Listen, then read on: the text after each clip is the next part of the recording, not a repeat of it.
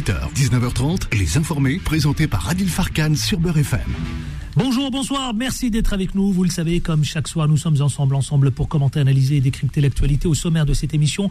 Nous allons parler, vous savez, d'une célèbre voix, une voix euh, chanteuse, une chanteuse égyptienne, Om Keltoum.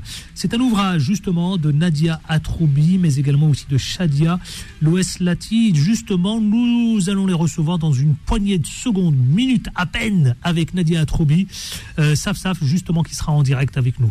Ensuite, nous irons... Euh, euh mais bien, peut-être certainement décrypter l'actualité un peu mieux, évidemment, parce que l'atmosphère en ce moment est assez tendue. Eh bien, nous, ce soir, dans les informés avec les débattants influenceurs, on va comprendre, on va tenter de comprendre les sujets qui nous, euh, qui nous animent. Euh, on, va, on reviendra sur la raison, vous savez, de.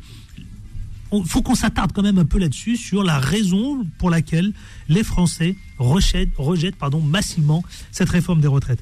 On reviendra aussi sur l'impopularité d'Emmanuel Macron.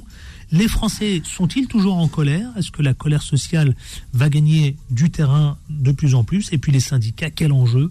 C'est le programme que je vous propose, c'est tout de suite, c'est maintenant, et en toute liberté d'expression, c'est parti Les informés.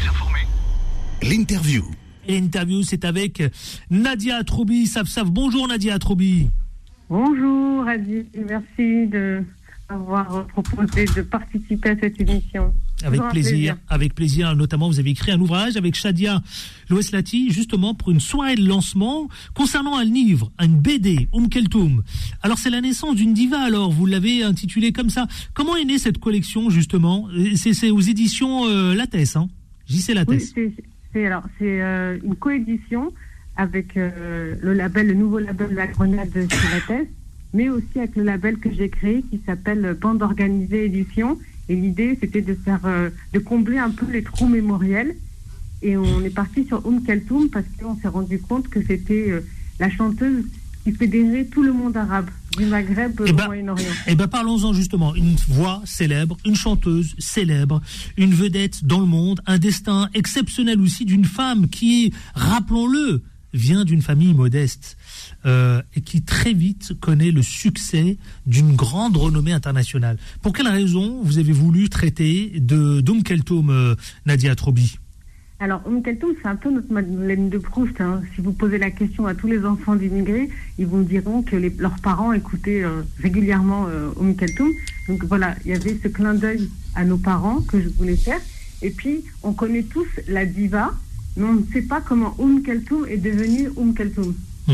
Donc nous, on a choisi l'angle, notre angle, c'était de raconter la naissance de la diva et de partir de son enfance pauvre dans le delta du Nil à euh, l'icône euh, mondiale. Et par exemple, peu de gens savent qu'elle était obligée de se travestir euh, en garçon au départ pour réciter le Coran et que c'est au fur et à mesure qu'elle a pu qu'elle a pu bah, chanter et se mettre au diapason, enfin, en tout cas, pouvoir s'habiller comme, euh, comme elle le souhaitait. Elle a dû batailler contre sa famille, mmh. contre son père notamment, qui était très attaché aux traditions. Et donc, elle a dû attendre vraiment d'être, dépasser l'âge adulte pour pouvoir euh, s'habiller en femme et chanter en tant que femme. Euh, justement, alors j'ai une petite anecdote, c'est que paraît-il que Charles de Gaulle l'a surnommée la dame? C'est ça, Charles de Gaulle la dame, Maria Callas la voix. Donc euh, voilà, ils avaient énormément de respect. Et alors pour la petite histoire, on dit que c'est Charles de Gaulle qui l'a fait venir euh, en France à l'Olympia parce que c'est après la guerre des six jours et qui veut restaurer les rapports entre la France et les pays arabes. Ah oui, oui. Et ça, alors voilà, ça c'est une rumeur. Euh, des gens me disent que oui, d'autres m'ont dit que non. Donc voilà, je l'affirme pas, mais je, je l'explique. Alors vous l'expliquez dans votre livre justement euh, avec euh, euh, Shadia Loueslati. Qu'est-ce que vous posez dans cet ouvrage? Qu'est-ce que quels sont les éléments que c'est quoi C'est l'histoire d'une naissance d'une d'une voix éternelle? C'est un, peu en quelque sorte ça parce qu'elle est éternelle. Oui, elle est éternelle. On dit qu'il y a deux choses qui sont éternelles en Égypte les pyramides et Umm Ah oui, les pyramides, c'est vrai. Ouais. Et là, montrer aujourd'hui sa photo, une petite anecdote. On l'a fait, euh, il y avait trois ans du, label de la Grenade, justement, euh, cette semaine. Et donc, on a fait une mini-expo euh, au FGO Barbara Barbès. Et un des vigiles a embrassé la photo de Oum ah en disant Mais oh, c'est fantastique, vous allez consacrer un livre à la grande dame. Vous voyez ouais. des années après, des, plus tout, encore toutes les générations de, nos parents, mais aussi euh, des gens de notre âge. On ne va pas dire notre âge, n'est-ce pas hmm. Qu'est-ce qui, qu'est-ce qui retrace euh, votre livre, votre ouvrage? De quoi parle-t-il? Il parle de quoi D'Oum Keltoum et de son parcours? Il parle de, du symbole euh, qui représente l'incarnation de cette femme du, monde arabe? Les deux, justement, les deux. On a voulu vraiment montrer que eh ben, elle venait d'un, milieu modeste et qu'elle s'est hissée par le travail.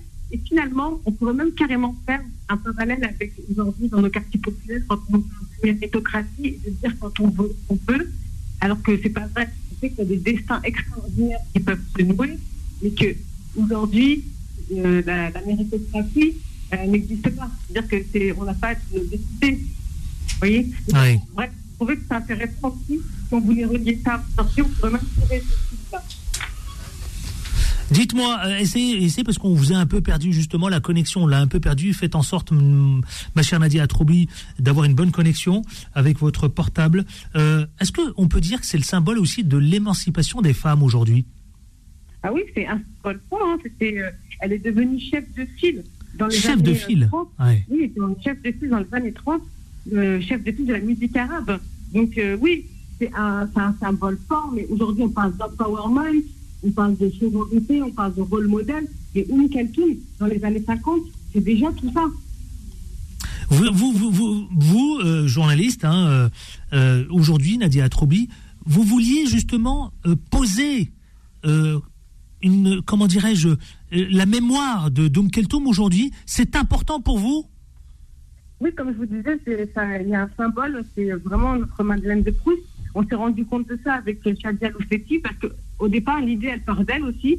moi, j'avais proposé qu'on travaille ensemble. Elle est franco-tunisienne, comme moi. Et j'avais proposé qu'on travaille sur la révolution tunisienne. Et elle me dit, ah, c'est un sujet lourd pour une première BD me concernant, pour moi en tant, que scénariste. Et elle me dit, moi, j'ai suis si on partait de. La BD. Oui. La BD, elle s'adresse à tout le monde, à toutes euh, les générations, euh, Nadia Troubi Elle s'adresse à tout le monde. Euh, vous verrez, c'est un bel objet. On a, fait, on a que ce soit un bel objet. Il y a une très, très belle illustration des Shadia qui s'est vraiment surpassée. J'adorais déjà ce qu'elle faisait, mais là, elle s'est encore plus surpassée. Et vraiment, on est très, très fiers de ce qu'on a fait. Et c'est rare que je dise que je sois fière de quelque chose. Hein. Oui. Tiens, il y a Farid, un débatteur justement qui voudrait intervenir, juste pour vous poser une petite question, Farid Temsamani, que vous connaissez. Salut Nadia, Farid. Ça va Bravo à toi pour, euh, pour, euh, pour, pour ce, effectivement ce, travail extraordinaire. De recherche De recherche, effectivement. Um Kulsum, il y a, je sais pas, alors j'ai pas encore euh, eu la BD, mais il y a, pour moi, Um Kulsum, il y a deux éléments. Il y a le don, le don de Dieu sur sa voix, qui est uh-huh. juste, qui est en fait incomparable à l'heure encore où on parle, qui est incomparable dans, dans, dans l'histoire moderne. Et puis il y a surtout euh, ce que Nasser en a fait. C'est-à-dire que le régime de Nasser à l'époque, si, si vous voulez, a énormément profité de, euh, de l'aura de Mkulsum. Oui. Je ne sais pas si vous l'abordez ou pas, Nadia. Si je l'aborde rapidement, mais on ne s'est pas pesanti sur ça parce que d'abord, vous savez, quand on rentre sur les questions politiques, il y a toujours des gens qui vont vous dire non, mais c'était pas ça, non, c'était comme ça. Vrai. On, a, on a choisi de l'aborder de manière factuelle. Mais ce qui était intéressant, parce que moi, je pensais que c'était Gamel Nasser qui l'avait effectivement mise sur le devant de la scène, alors qu'en fait, elle était déjà très connue, c'était déjà une, star renommée, mais elle connaît des problèmes euh, justement par le nouveau régime parce qu'elle a chanté euh, au Palais Royal euh, ouais. voir Cook. Mmh. Et donc, elle est un peu enterrée, c'est-à-dire que les radios ne la, la radio ne la passe plus, euh, elle est moins sollicitée. Et c'est Gamal Nasser qui va dire non mais mmh. pourquoi vous faites ça? C'est une, une, grande voix de l'Égypte mmh. et il ne faut pas, il faut pas la punir pour ça. C'est vrai qu'il y avait une, il y avait une admiration réciproque entre deux aussi. Dites-moi, Nadia Troubi, justement, dans le, la BD, vous abordez tous les sujets, hein, me semble-t-il, de l'acte politique qu'elle incarnait, de la chanteuse, de l'émancipation des femmes, du symbole des femmes, dans le monde arabe, mais au-delà aussi. Tous ces sujets sont abordés. Vous vous êtes rien interdit, euh, Nadia Troubi? Non, non, vous verrez, il y a des jolis, même il y a des petits, il y a des petits dessins où on se dit ah peut-être que ça va heurter quand ils sont dans un lit ou des choses comme ça, mais ça reste très soft, hein, bien sûr. Mais on voulait montrer euh, les parents d'Oum Keltoum, qu'ils avaient de la, tendresse envers eux, parce qu'on montre jamais ça dans les couples arabes. On montre toujours l'homme arabe comme euh, un peu sauvage, un peu dur et tout. Donc on a voulu montrer des choses attendrissantes, de l'amour entre ses parents. Parce que ses parents s'aimaient Voilà, ça on ne dit Ouais. pas. On ne parle jamais de ça. Est-ce que Il y a beaucoup, beaucoup d'amour dans leur famille. Est-ce qu'il y a une voix aujourd'hui comparable à celle d'Om Keltoum, comme le disait tout à l'heure euh, Farid Amsamani?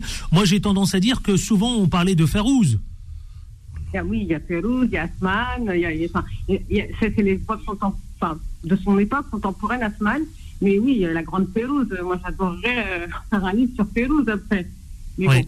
Est-ce qu'il y a une voix comparable aujourd'hui à Om Keltoum aujourd'hui euh, en 2023 Est-ce qu'il y a quelqu'un de comparable à Oum Kaltoum La voix, la voix, la voix. Est-ce qu'il y a Non, une non, voix aujourd'hui. Non, personne. Non, elle restera à jamais euh, l'unique. Il y, a- il y a des gens qui se rapprochent. Mais euh, je pense à, la chan- à la chanteuse tunisienne Dorsa qui avait repris euh, des chansons des grandes divas. Mm. Mais euh, elle restera l'unique. C'est pour ça qu'aujourd'hui, on les consacre. C'est une bonne destinée d'ailleurs. Soirée de lancement, justement, le 18 mars. C'est ce samedi. Samedi. Eh oui, Ouais, samedi à 18h, euh, Voilà. au 15 Dans le boulevard 18e. Barbès. 15 boulevard Barbès, dans le 18e. Soirée de lancement, donc j'appelle tous les auditeurs à venir. euh, justement, c'est ça, hein, c'est possible, c'est public. Il y a un lien, mais vous le trouvez facilement sur euh, les réseaux sociaux. euh, voilà. Sur, euh, mes, mes réseaux sociaux, les réseaux sociaux de la maison d'édition. Euh, voilà, très facile. Très facile d'accès si vous voulez vous inscrire donc pour la soirée, grande soirée. Que va-t-il se passer durant cette soirée de lancement? Ben justement, on va échanger, euh, on va nous poser des questions à Shadia et moi, euh, le, libraire, et ensuite il y a un échange avec la salle. Donc c'est pas juste pour vendre le livre, c'est aussi pour discuter avec euh, les gens et présenter qui elle était. Voilà. Soirée de lancement à ne pas manquer, 18 mars, ce samedi à 18h, justement. Allez vous y rendre, puisque c'est la grande soirée consacrée à Om Kulthum, l'ouvrage coécrit par Nadia Atrobi Safsaf et Shadia, donc euh, Loes Lati. Merci d'avoir été avec nous, Nadia Atrobi. Merci beaucoup pour l'invitation. Et ben, et évidemment, on souhaite plein de succès pour votre livre et la soirée de lancement. Bon Merci courage. beaucoup. On marque une pause et on se retrouve dans une poignée de minutes, justement, euh, avec nos débatteurs influenceurs concernant les sujets qui nous animent. Les informés reviennent dans un instant. 18h, 19h30, les informés présentés par Adil Farkan sur Beurre FM. Pour celles et ceux qui viennent de nous retrouver, ben, écoutez, c'est parti, le face-à-face. Les informés, les informés, le face-à-face. Face-à-face, vous le savez, c'est avec Farid Tamsamani, Tamsamani, pardon. Bonsoir Farid. Bonsoir Adil, bonsoir à tous. Il est consultant, toujours, plus que jamais. Ça va, tout va bien? Ça va.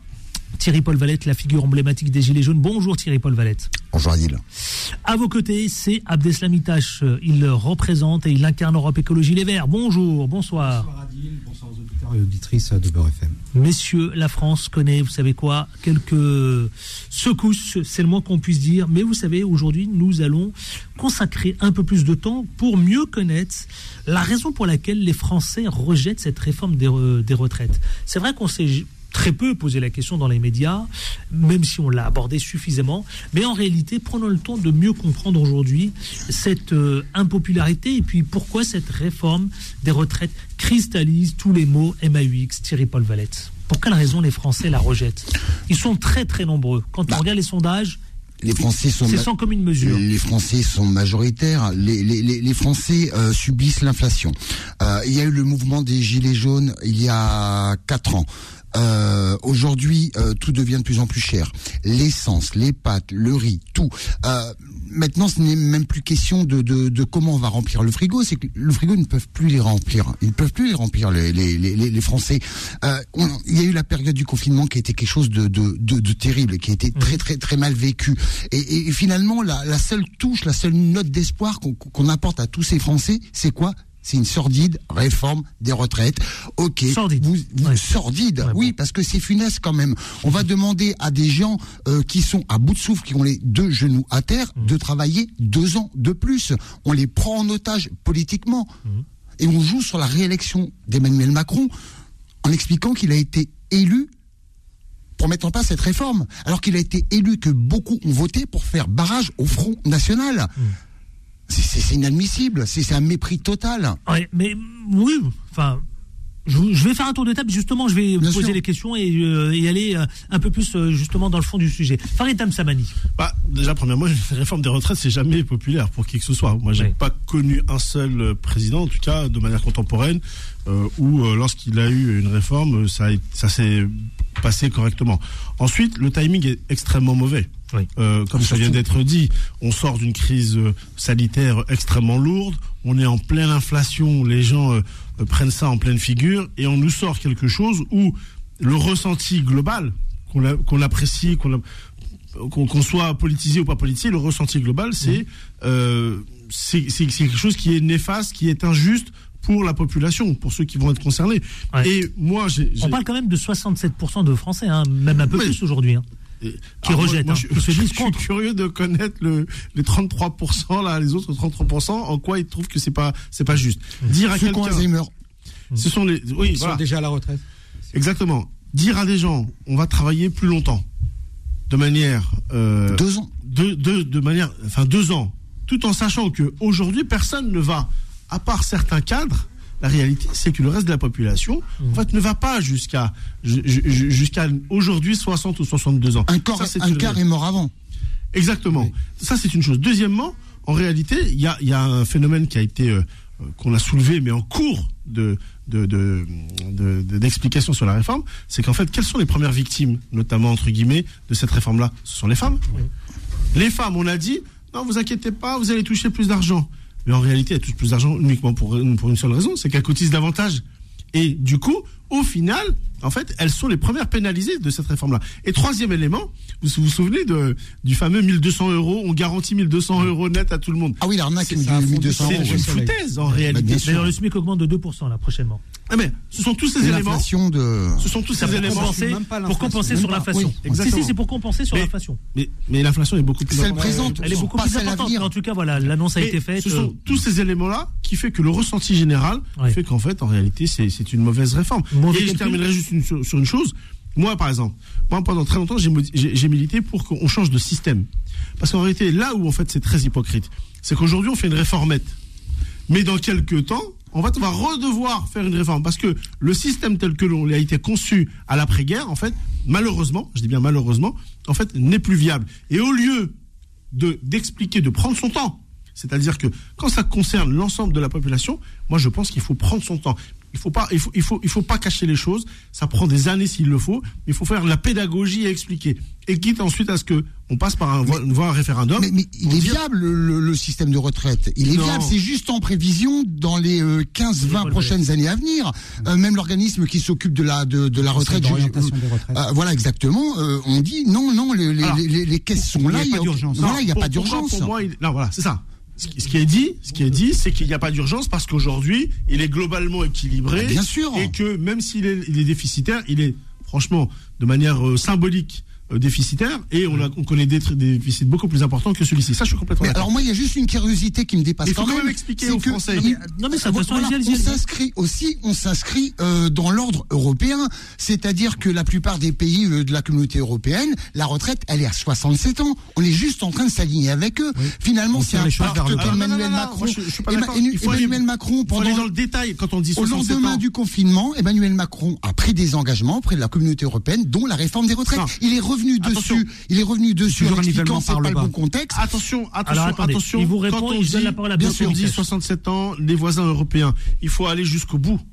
Combien touche Quelle est la moyenne, la moyenne d'une retraite dans un pays où on va jusqu'à 67 ans? Est-ce que c'est une obligation pour l'ensemble des gens d'aller jusqu'à 67 ans? C'est absolument pas le même système qu'en France. En France, nous avons un système de solidarité par répartition. C'est-à-dire que lorsque je travaille, je ne cotise pas pour moi. Je cotise pour ceux qui sont inactifs aujourd'hui.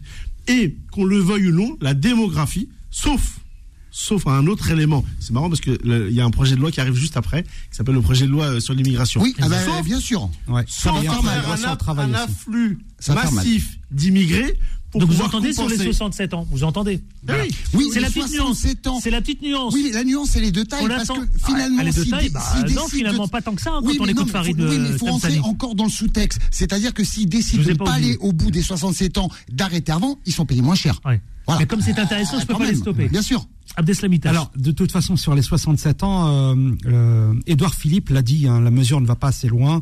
Et selon lui, s'il est élu président, il ira à 67 ans. Il l'a dit. Donc, vous voyez, et en fait, les combats que l'on perd aujourd'hui sont, j'ai envie de dire, euh, malheureusement, Donc je- vais Philippe est plus sévère que sont définitivement perdus. Alors, il y a, il y Pas a sévère, eu deux, il est deux- plus, deux vraies réformes sur lesquelles il y a eu un, un déplacement de l'âge de départ à la retraite. Le premier, c'était en 1982, c'était avec François Mitterrand et Pierre Morat, Premier ministre. 60. On est passé de 65 ans à 60 ans.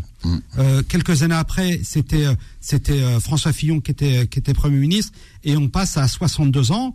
Euh, Aujourd'hui, on, on, on- on va à 64 ans. Donc vous voyez le l'histoire euh, 65, se passe 60, 62. voilà, euh, elle se Oui, passe à ensuite, sur on fait 64. Exactement. Pour quelle Je raison vais- je vais aller au raison Alors, par- Oui, c'est vrai, Alors, il a raison, Farid. Ouais, mais Attendez, il a raison. attendez. Mais par Pour contre, la quelle retraite, raison la retraite des sénateurs, après balancez 6 ans de comme ça, mandat, on elle est peut toujours à 2500 euros. hein. Ouais. Farid, c'est vrai, Non, vous avez raison. j'ai pas fini Bonne question. Allez-y, Abdeslam Et, et- et donc, mais, mais moi j'ai envie de dire à, à ce parti hein, qui s'est fait appeler Renaissance maintenant, il devrait s'appeler Moyen Âge ou peut-être Néandertal, vous voyez Ben, C'est facile de balancer ça comme ça. Non, mais il n'y a, Farid pas que ce parti-là. Il y a la droite, et il y, a- il y a plein de gens qui sont favorables parce qu'idéologiquement. Parce que Oui, la que- droite en a rêvé En fait, et, et Macron l'a fait. Pourquoi? Parce qu'en fait, il y a une notion de productivité. La gauche l'a fait aussi. La notion de productivité Ah non, la et gauche l'a fait d'enrichissement dans notre, de notre pays. En fait, un pays s'enrichit. non, sous Hollande, la loi Tournelle. un pays s'enrichit. Le travail n'a- pas n'a pas agi sur la sur la, la prolongation Oui, de, c'est vrai. de, de En fait, départ à pourquoi je dis pour quelle raison? Parce qu'en fait, si on, si on les écoute, là, toutes, toutes celles et ceux qui ont, euh, qui ont fait ces réformes-là, en fait, ils n'ont qu'une seule euh, logique, c'est de dire, en fait, il faut équilibrer le système. Mais ça veut dire que si tu n'équilibres pas le parole aussi, mais bon. Non, mais c'est-à-dire que si tu n'équilibres pas, pas, le, on va veiller à tout si ça. tu n'équilibres pas le, le système, ça veut dire que ça veut dire quoi? Ça veut dire demain c'est 67, 70, 75, allez 100 ans si on veut. Et là, du coup, en fait, ça, ça, ça, ça, Oui, ça- ça- ça n'a plus Farid- de raison. C'est pour ça que c'est complètement hypocrite. Aujourd'hui, euh, c'est pour ça qu'il faut mettre les pieds dans le plat. Il faut dire, nous avons un système qui n'est plus viable. Enfin, Farid si, il est Tamsamani. viable. Pour moi, la, commission l'a expliqué, il est viable. Attendez, ce je donner système. un exemple. C'est juste un prévisionnel. Peux chacun son tour, chacun son tour. Je vais Dans donner un exemple après. Farid, Abdeslam et Alors, Thierry. Ok. Alors Farid, euh, juste une chose, le Conseil d'orientation des retraites sur lequel s'est appuyé la majorité pendant un certain temps, ils n'en parlent plus parce que euh, ils ont jugé que la situation n'était pas alarmante. D'accord Le Conseil d'orientation des retraites, c'est 349 pages. Je les ai parcourus les 349. J'invite euh, tous les auditeurs de Beurre FM à, à- à le télécharger. hein. Il est en, en accès libre euh, sur euh, sur Internet. Qu'est-ce qu'il dit le corps? Et il y a sur les prévisions de l'année dernière, il pré, et il prévoyait un déficit. Or, on a eu on a eu un regain et on a eu euh, on a eu un apport d'argent euh, plutôt important euh, alors qu'ils avaient prévu déjà. Et en fait, le corps, il fonctionne comment? Il, il fonctionne sur des simulations. Et il dit il, il, se- il serait prévisible, prévisible ceci ou cela, mais ça ne reste que des prévisions. Ensuite, le corps, c'est un organisme euh, consultatif qui n'est pas exécutif. On l'écoute, on l'écoute pas. Malheureusement, on l'écoute pas toujours, ou alors on l'écoute quand ça nous arrange. Voilà. Voilà. Euh, sur sur le sur la sur l'Europe. En effet, il y a certains pays qui sont à 67. Allez leur poser la question. Allez voir les personnes âgées qui font la queue euh, pour euh, pour, pour l'aide sociale. Euh, Ça, on n'en parle pas. On, on- on présente par exemple l'Allemagne comme un système euh, dynamique. On, les prend souvent en exemple. hein. Bien Voilà, sûr. euh, Et, et en Suède ou en Norvège, ils, ils viennent de le dire il y a pas longtemps. Attention, la retraite à 67 ans, on a fait une énorme Le- erreur. Ne faites surtout pas la même erreur. l'artisan de la retraite à Ils l'ont 67 ans euh, en Suède a, a parlé à Emmanuel Macron. Bien dit, sûr. ne faites surtout pas Bien ce que l'on a fait. Ne le faites pire, surtout pas. Voilà. Si, si, on dé- si on collait la moyenne des retraites suédoises au système français, je suis même persuadé que les Français seraient même quasiment pour. La réalité, c'est qu'on augmente le- la durée de cotisation en France, alors qu'elle n'augmente pas en valeur absolue Farid, si on va à 67 ans, personne ne touchera la retraite parce qu'on va tous crever au travail. Mais, voilà la mais réalité. le- finalement, le fond de tout ça, j'ai envie de dire, si on propose à un Français de travailler deux ans supplémentaires, mais en étant payé plus, dans des meilleures conditions de travail, ils accepteraient. Non, mais il faut les Parce faire, que les le problème aussi, ce sont les inégalités. Et finalement, cette réforme, en quoi elle est sordide? Parce qu'elle va creuser encore le fossé. Et il y aura encore beaucoup plus d'inégalités parce qu'elle est inégalitaire et elle est profondément injuste. La- la- le, le problème, parce que là, on se bat sur quelque chose de politique. Vous êtes d'accord, que Farid vous avez dit. Oui, mais le fond, il est là. Oui, c'est vrai. Non, mais il y a, il y a- il y a clairement, il y a clairement une inégalité euh, de traitement. Les, les personnes qui ont des métiers les plus pénibles, les, les, les, les, ouvriers, etc. Vous Les éboueurs aussi. Les, les éboueurs, par exemple. Deux ans de plus. Les- gens qui travaillent dans les la voirie. Ils vont pas à 60. Non, non, ils partent Non, avant. attends, mais ils sont cassés. les gens qui travaillent dans deux la ans de plus, voirie, deux ans sous de plus. intempéries. normal Bah, c'est ces gens-là normal, ils ont plus tôt. 17 ans de moins de vie que les autres. Ça, c'est- moi, je trouve ça tout à fait logique. En fait, c'est un Donc choix. les éboueurs et les sénateurs. Un On seul reconnaît qu'un éboueur, Mais c'est le métier le plus dur, que Oui, c'est compliqué pour eux. Mais pour ça qu'ils partent beaucoup plus tôt. Et là, on leur dit, maintenant, Et des maintenant, deux ans de plus. Droit avez dans à le une bâtiment, retraite. vous avez Exactement. C'est ça qui est choquant. Le bâtiment, les artisans, les maçons, ils sont En fait, cassés, ces gens-là, 50 Ce qui- ce balais. moi, moi, ce que je pense, c'est que c'est un choix de société. Moi, l'histoire des déficits, et pourtant euh, je suis contrôleur de gestion euh, de formation, en réalité, je dis bien en réalité, il faut assumer parfois des déficits. Moi, ça me dérange absolument pas que, sur un certain nombre de sujets, on dise bah, on assume des déficits. Sur la santé, choix par exemple, Qu'il l'assume. qu'on assume, écoutez, ce- cet élément-là sera déficitaire éternellement. Moi, je l'assume, je le prends. Par contre, nous allons, pour pouvoir financer ces déficits-là, nous allons réduire, je dis une bêtise, le train de vie des sénateurs, etc. L'exil- etc. lui- Messieurs, vous contre savez quoi l'exil Je vous redonne la parole, je vous redonne la parole tout de suite après, je suis obligé de lancer la pub. On se retrouve dans une poignée de minutes, hein, à peine, dans un instant. Ne bougez pas, restez avec nous. Les informés reviennent dans un instant. 18h, 19h30, les informés présentés par Adil Farkan sur Beurre FM. Informé, c'est avec Thierry Paul Valette, Farid Temsani et enfin Abdeslamitash. Messieurs, euh, continuons sur ce débat extrêmement intéressant, la réforme des retraites, la, la- la- la- évidemment, et ce rejet concernant, euh, et ce comparatif que vous étiez en train de faire avec les pays voisins Bien sûr. européens. Thierry Paul Valette, je vous, de- je vous redonne la parole. Comme on le disait précédemment, bien sûr, la, la- la- la Suède, euh, le, le- le- celui qui a été fondateur de, de la retraite à Partisan, ouais. 67 ans, le partisan, euh, l'a bien expliqué à Emmanuel Macron, ne fait surtout pas cette erreur-là. Et, si on, et si on regarde à la loupe comment ça fonctionne, on voit bien que c'est complètement bancal. C'est bancal. Mais- et c'est- et pas ce que les Français veulent, ce n'est pas qu'ils ont besoin. Et actuellement, je le répète, il faut lutter contre les inégalités sociales et salariales, aussi en matière de droits euh, hommes-femmes, et certainement pas aller appauvrir et casser encore plus les Français qui, qui sont plus mal. Alors, pour, Abdel pour, Samit compléter- pour, pour accompagner le, le propos de Thierry, et, et- et justement, de 62 à 64, vous savez, deux ans à 62 ans, c'est la mer à boire. Ah, ça c'est impossible. Mais, mais multiplié par quatre, Bien sûr. c'est beaucoup plus dur quand on a 62 ans de, de, de, de, de prendre une pelle ou, ou une pioche. Donc sûr. ça, ça, il faut vraiment intégrer ça. Et quand je disais tout à l'heure, mon propos a peut-être choqué, mais euh, qu'on va crever au travail si on continue à 67, c'est ce qui va arriver. Voilà. Et surtout que les 25%. conditions de travail ne se sont pas améliorées. Mais oui, mais Vous bien avez raison sûr. de dire mais ça parce que j'ai eu pas mal d'auditeurs qui nous disaient que leurs parents, justement, euh, n'ont même pas eu le temps de profiter de leur retraite, à peine, euh, à peine la retraite, et ils ont, euh, et certains, beaucoup sont tombés Ils sont malades. cassés, ils meurent sont- avant, et ils meurent avant. Mais- la retraite, ça n'est pas un mouroir. C'est ça aussi, hein, c'est ça aussi. Mais- moi, j'ai ça eu qui est beaucoup.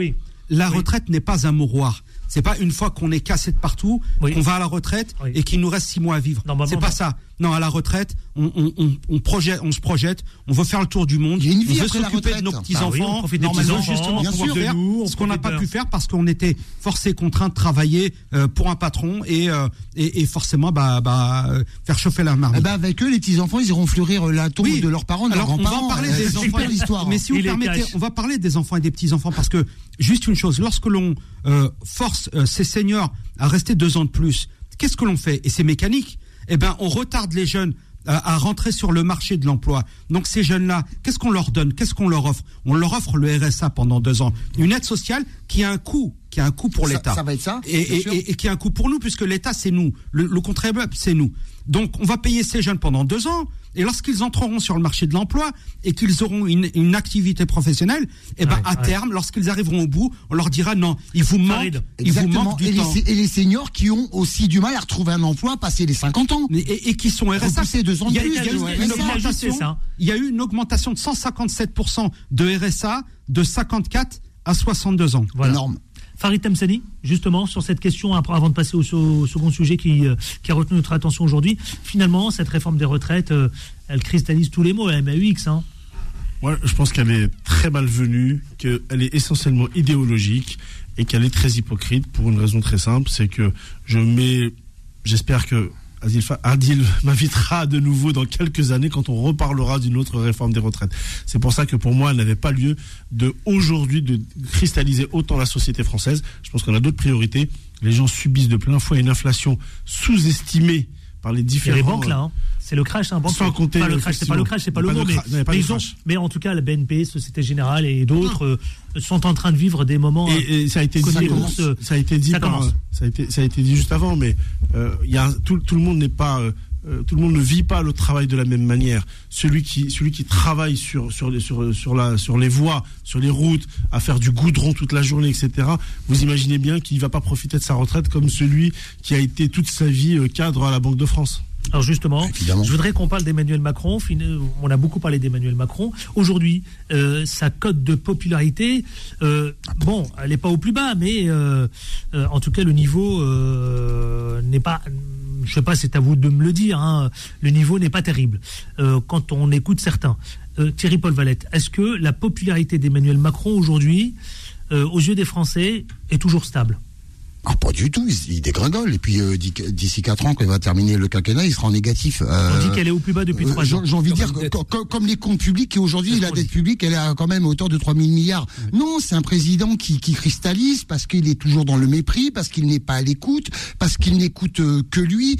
Euh, il y a eu la crise des Gilets jaunes. Finalement, la seule euh, réponse qui a été apportée, c'est la, la répression policière, parce que quand on nous parle des fameux 17 milliards, finalement, euh, c'était euh, euh, l'avance de ce qui devait être euh, apporté dans les deux années euh, qui étaient euh, censées euh, venir. Et puis, Mais c'est quoi puis- Pourquoi puis- ça cote Pourquoi pourquoi, pourquoi il est si impopulaire aujourd'hui? C'est parce, qu'il n'écoute- c'est parce que c'est quoi? C'est le conflit autour du, de cette réforme? Non, c'est mais bien avant l'histoire des traverser la, la route, la rue pour avoir du travail, l'affaire Benalla, le mouvement des gilets jaunes. Voilà, il n'écoute pas. C'est un président qui n'écoute pas. Il est, il, il- il- c'est un président qui, qui, qui est jeune. Il lui manque, il n'a pas la maturité politique. Il est récent politique. C'est le plus jeune président de, de, Il de a jamais eu de l'histoire. mandat, hein, Et il a avant jamais eu de, de mandat avant. Il a jamais été élu. Donc c'est, c'est ça aussi qui, que les, les Français ne supportent pas. Et, et on arrive dans, on est dans une, dans une période, euh, on n'est plus dans les 30 glorieuses. C'est compliqué.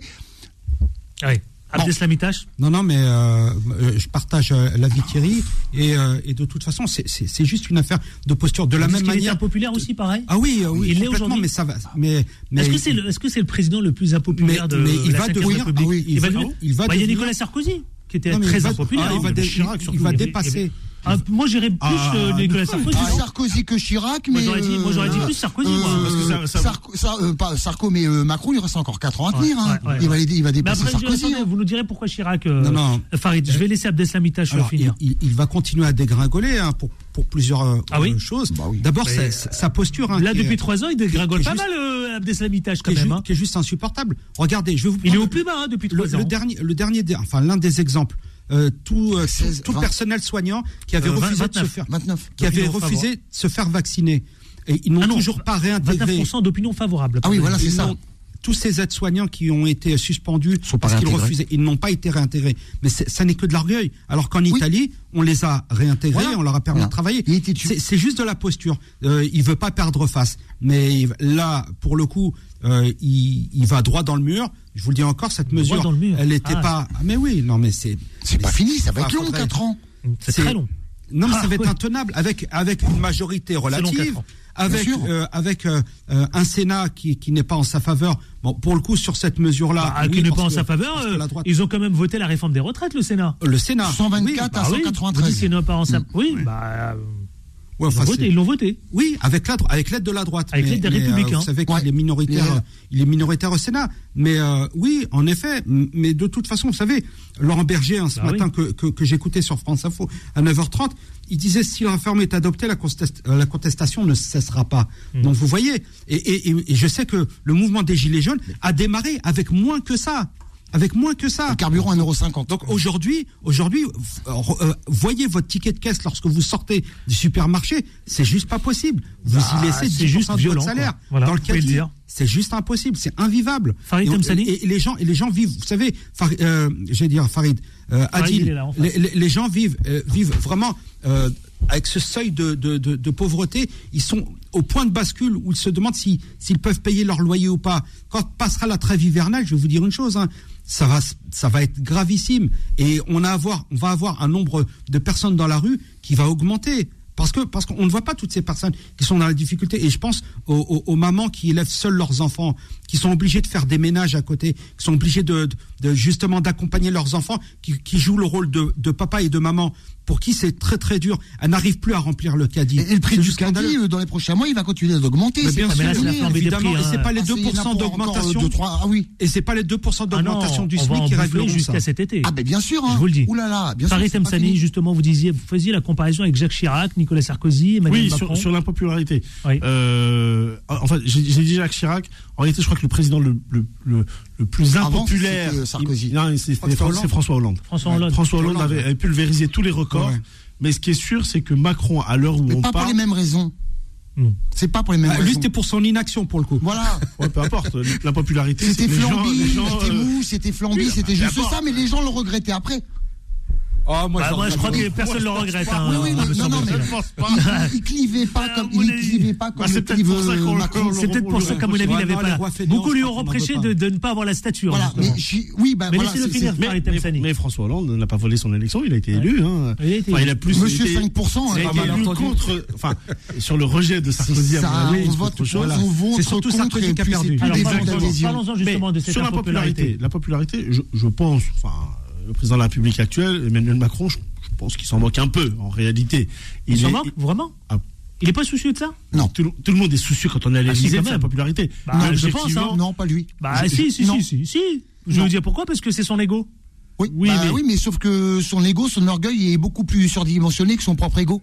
Probablement. Il a un conflit de, Bon. de ça en lui. Bon, on va pas faire de la psychanalyse ici euh, de, de, de comptoir. Ce qui est certain, c'est que. Alors, c'est pas de comptoir. Non mais c'est- moi c'est pas la, la, la popularité. Et moi. toc. C'est pas non pardon euh, pas de comptoir euh, pas pour pas pour euh, pas, pas pour toi mais je me mettais dedans. En gros, vous, vous, Je vous vouliez. monsieur le futur sénateur. Ouais, c'est ça, vous avez vu, hein, il a voulu vous clasher. Hein. Oui, oui, mais, euh, absolument En gros, toi, euh, discussion oui, de mais- comptoir, je te la laisse. Non, j'ai Moi, je. Mais il a dit, en plus de mauvaise foi. Bravo. hein. Je reviens sur ce que j'ai dit. Farid Temsani. Euh, ce qui est certain, ce qui est, ce qui est certain, c'est que Emmanuel Macron aura réussi deux choses. Ouais. Il aura réussi d'une part à refédérer les syndicats entre eux, ce qui n'était pas arrivé depuis extrêmement longtemps. Très, à tel très point longtemps. Que au début de la réforme, il pariait sur quoi? Il pariait sur le fait, sur le syndicat maison, j'allais dire maison, le syndicat, on va dire le plus progressiste, qui est la CFDT, Laurent Berger. effectivement, soit véritablement à un moment donné ou à un autre avec lui. Finalement, ça, un, ça n'a pas été le cas, et deux, ils, sont, pire même ils encore. sont restés soudés. Et ça, c'est quand même assez Ouais, extraordinaire. a- À une époque où soudé. Emmanuel Macron, lorsqu'il a été élu lors de son premier mandat, a tout fait pour casser tout ce qu'on appelle euh, les, euh, Les pro- intersyndicales. Les corps les intermédiaires. corps intermédiaires. Voilà. Et la deuxième chose qu'il a faite, qu'on n'a pas vu depuis très très longtemps, c'est les Français dans la rue. Alors, il y a eu des épisodes tels que les Gilets jaunes, par exemple, etc. Mais là, de manière Et ça, a été, aussi. et ça a été constant. Et ça a été constant et, Et Eh oui. et sans violence. Et sans violence, vous et, avez raison. Et soutenu par la Et population. le résultat, c'est quoi? Vous y étiez, vous, pendant, Alors, bien- bien pendant sûr. les manifs, justement Ah ben j'y suis allé à toutes. Mais le résultat. Bon esprit Oui, mais le, oui, mais attendez. euh, alors, euh, alors déjà, déjà quand vous dites que euh, Emmanuel Macron a réussi le miracle de, de solidariser comme ça tous ces têtes des, des, des syndicats, euh, très bien. Malgré lui, je mais lui, lui qui avait promis de faire re- reculer le Front National, euh, maintenant euh, Marine Le Pen, on est en train de la voir comme une presque comme une, sainte. C'est terrible. Il a, il a banalisé aussi le Front National. Hein. Il a banalisé le Front National. Maintenant les syndicats. Non, alors, pour moi, il a- alors, c'est pas- les, les, les C'est juste syndicats. que- c'est juste que- Non, non, mais les syndicats. les- oui, mais non, mais euh, moi je suis pas l'extrême gauche. Bah, non, moi- non, mais là, là c'est du, dé- si on se coupe la parole, c'est un débat de comptoir. Bon, alors en revanche, Oh. non, non, mais il faut dire les choses telles qu'elles sont. Les syndicats, alors c'est très bien, on va dire oui, ils ont mobilisé en masse, en masse, et c'est c'est formidable. Mais à un moment donné, ils chantent, ils dansent, c'est la Socadin, c'est la CGT, ils font des chorégraphies, personne ne les prend au sérieux. Les gilets jaunes, je suis navré de le dire, il y a eu quand même, même si c'est une posture et une arnaque financière, 17 milliards, on a marqué l'histoire, on a quand même été là. Là, le résultat, c'est quoi? C'est que la réforme, ben voilà ce qu'il en est, la réforme des retraites, tout simplement. Bon, moi, je, Ouais. moi, je pense qu'il faut pas, il faut pas, euh, euh, il faut, il il faut pas opposer euh, les, les manifestations des syndicats et celles euh, du mouvement spontané de l'époque des gilets jaunes. Je pense que c'est absolument pas euh, euh, euh, opposable d'une certaine manière parce que très souvent les gilets jaunes en fait se reconnaissent dans les syndicats Bah, et les les Gilets jaunes syndicats, étaient présents. même si, même s'ils Mais ils étaient étaient restés. présents. Ils étaient présents dans toutes les manifestations, Hum. ils étaient là. Exactement. Et les syndicats. Je les ai vus à l'antenne, y compris Thierry Paul Vallet. Même s'ils n'affichaient pas, ils soutenaient de toute manière. Allez, je marque euh, une pause. les- les. Messieurs, je marque une pause et on se retrouve tout de suite après. Gardez votre énergie et justement tout ce qui se dit là, c'est pas mal du tout. 0153 48 3000 si vous voulez réagir, mais également aussi, on se retrouve dans une poignée de minutes à peine. À tout de suite. Les informés reviennent dans un instant. 18h, 19h30, les informés présentés par Adil Farkan sur Beurre FM. Et les informés, vous le savez, c'est aussi avec Farid Temsani, avec Thierry Paul Valette, avec Abdeslamitash. Je redonne la parole euh, justement dans le cadre de cet échange intéressant à Abdeslamitash qu'on Alors- n'a pas entendu concernant l'impopularité, concernant ses syndicats, mais surtout Emmanuel Macron aujourd'hui. Évidemment, tous les regards convergent vers Emmanuel Macron qui, selon beaucoup, n'a plus la stature, cette fameuse stature justement d'un chef de l'État. Pour quelle raison justement? Non, mais Emmanuel Macron, euh, d'abord juste un chiffre et ensuite je reviendrai à Emmanuel Macron. Euh, juste pour dire, moi j'invite tous les auditeurs hein, de Beurre FM à taper sur, euh, sur, euh, sur un moteur de recherche budget ar- armement France et verront qu'Emmanuel Macron a augmenté le budget de l'armement de 400 milliards. Bah, la guerre en Ukraine. 400 milliards, qu'est-ce que c'est non Oui, mais, mais plus. Bah, Ouais, mais de le principe même de la démocratie, de, de pardon, de la diplomatie, c'est d'éviter les guerres. C'est pas, c'est pas d'augmenter les budgets. Oui. On est sur 400 milliards. Et à côté, on, on- si on oppose ce chiffre de 400 milliards à 16 milliards, soi-disant de déficit Bah, dans les caisses de retraite, eh bien, Ah oui. c'est, euh, je vais vous le dire hein, dans le langage euh, que, que l'on a lorsque l'on en offre, c'est du foutage de gueule. Je vous le dis, c'est vraiment du foutage de gueule. Ensuite, sur Emmanuel Macron, vous savez, euh, lorsqu'il a été élu, c'était le candidat ni de gauche ni de droite. Il a séduit un tas de personnes parce que. Mais il a euh, arnaqué on- tout le on monde. considérait, oui. Donc, Arnaqué, je parle c'est passé. Il a politiquement Thierry, arnaqué je tout le parle- monde. Je parle au passé. On considérait qu'il représentait le renouvellement d'un paysage politique, bon. Non, mais d'un c'est vous, paysage c'est votre politique opinion. Je- que l'on ne voulait plus voir. On avait euh, l'affaire Fillon avec euh, avec ses costumes, avec sa femme euh, attachée parlementaire qui a été payée pendant pendant des années. On voulait une rupture avec tout ça. Donc les gens ont voté pour Emmanuel Macron. Bah, ça en ne fait que créer davantage de divorces avec les électeurs et un la type politique. qui avait, Voilà. qui Ah avait oui. moins de 40 ans. Les voilà, électeurs s'éloignent de la politique. C'était Ils n'y croient plus. Illusions totales. mais, mais aujourd'hui, qu'est-ce avec quoi on se retrouve Abstention D'abord sur le premier mandat. euh, en effet, il fait monter Marine Le Pen lorsqu'il vote la loi, lorsqu'il fait euh, passer la loi immigration, lorsqu'il fait passer la loi séparatisme. Ça, ça, ça fait que quoi? Que, que, que de crisper justement une, so- une, une société qui n'en a pas besoin. et Surtout dans des montre- contextes et- comme ça où non, mais- et compliqué. qui montre du doigt une partie de la communauté nationale et, et, euh, je vais y aller, euh, je vais y aller direct, qui montre les musulmans euh, euh, du doigt et, et, et qui et, et- et- en fait le, le rêve d'Emmanuel Macron, c'était de se retrouver au deuxième tour avec Marine Le Pen et ça vous en conviendrez. Mais c'est toujours comme ça, malheureusement, les politiques font Ensuite, en sorte de se retrouver euh, face au Front National, parce que face au Front National, il y a le fameux euh, barrage républicain et on tombe dans le panneau. Et quand je dis on tombe dans le panneau, parce que jusque-là, on, on pouvait y croire. Enfin, je préfère tomber dans le panneau Sauf que maintenant, sauf que maintenant, en 2027, euh, le Front républicain, euh, il va pas tenir. Le plafond de verre, on va Farid. l'avoir dépassé de ce Ouais. côté-là. C'est pas- oui, ça oui, qui est terrible. c'est là que c'est le plus grave finalement. Oui, Bon, oui, c'est sur, euh, sur la- les désillusions, finalement, euh, les désillusions, tous les présidents quasiment, en tout cas, de ce que je, que ce que j'ai pu connaître, c'est-à-dire à partir de Mitterrand, ont tous en fait eu des, enfin, on a tous eu des désillusions. Tous. Mitterrand a été élu en 81, Y compris Valéry Giscard. le virage de 83, il Oh, est Valéry violent, Giscard et pourtant il est que- réélu. Ouais, Ouais. en Et 88. Macron, c'est c'est la même chose. Mais, mais Mitterrand a fait la même chose hein, avec le sûr. Front National, puisqu'il a fait monter le Front National pour niveler les, les, les voix de droite entre le Front National et le RPR de l'époque. Et lui, il est passé entre les deux. Il a été réélu en Mais- 88. mais- et, et ça fonctionne, et ça fonctionnera toujours, Hmm. malheureusement. Même Juste- De Gaulle avait déçu en son temps euh, quand il avait quand il y avait eu Pompidou le euh, Premier alors, ministre. c'est le propre, c'est le propre des politiques, Bien sûr. quelles que soient les étiquettes. Que de euh, trahir. Non, de- que de décevoir, parce que, alors, nous, c'est facile. Enfin, c'est facile. Quand je dis que c'est facile, on est là, on, on a la chance de- de- d'échanger. je, je plains qui que ce soit qui arrive à l'Elysée. Qui que ce soit. Parce qu'en fait, c'est compliqué Ouais. de faire des équilibres surtout. Ouais. Ça, ça, Merci de le rappeler, ça, c'est. Parce que c'est un peu facile de taper, taper, Après, taper. tout le monde- tout Eh oui, mais l'Élysée, c'est c'est. intéressant, très Non, mais. C'est intéressant. Parce que c'est pas pour défendre Macron, certainement pas. Non. C'est parce que le mode de fonctionnement, on en a déjà parlé à lourdeur, sur le, plateau. Le mode de fonctionnement de la, lourdeur. de la 5 République, c'est désuet. Elle ne va plus. C'était un tempo pour De Gaulle, qui est un militaire. Dans Ah, un ça- contexte. Dans un contexte particulier qui n'avait pas vocation à durer dans Donc le vous temps. donnez raison, vous donnez Aujourd'hui, raison à Mélenchon. Voilà, mais aujourd'hui, aujourd'hui, c'est désuet. Donc, Il faut changer de constitution. ré- Moi, j'aurais préféré qu'ils le que- disent euh, oui, au début de sa carrière politique, dans ces cas-là. quelle réponse on a, on a apporté finalement? Ben, On est passé du septennat au quinquennat. En se disant, ben, ça va aérer la 5 République. Finalement, ça l'a pas aéré, c'est beaucoup plus compliqué. Parce que le président, il est omniprésent, il remplace bien souvent le Premier ministre, et on en est même à se demander à quoi sert un Premier ministre. moi, Donc le président, il est exposé, il monte au front, et forcément, il va cliver encore plus, il va décevoir encore plus de facto. je- Il n'est pas un- protégé, même s'il a, il beaucoup de pouvoir, mais il n'est pas protégé. Farid, allez-y, et ensuite. Tous les gens qui aujourd'hui sont contre la politique du gouvernement, etc. Demain, s'il y a une élection, vous pensez que c'est le même genre Ils vont faire barrage à Emmanuel Macron ou à, ou à Marine Le Pen? Ah bah demain, demain est il a raison. Euh, Thierry Paul pas Valette, il a raison. c'est Marine Le Pen à part. 2027, Je le vois 2027, bien. Mais- 2027, Marine Le Pen a Mais- des chances de mais- passer. Mais même moi, Moi, viens crois lui pas. trouver de la. Ah si si si. mais- Moi, pas. Moi, Il a raison Thierry Paul Ah, Valette. Là pour le coup, je le rejoins. non, non, Là pour le coup, je le non, rejoins. non, non, je vais juste dire une parenthèse. Moi, j'ai milité, je milite dans les associations pour les droits humains, etc., etc. Sincèrement, parfois, je me fais peur à me dire, ouais, quand même, Marine Le Pen. Moi, Thierry Paul Valette, je milite à mort depuis des années. Et même moi, je me dis, ah ouais, mais elle est peut-être pas comme ça.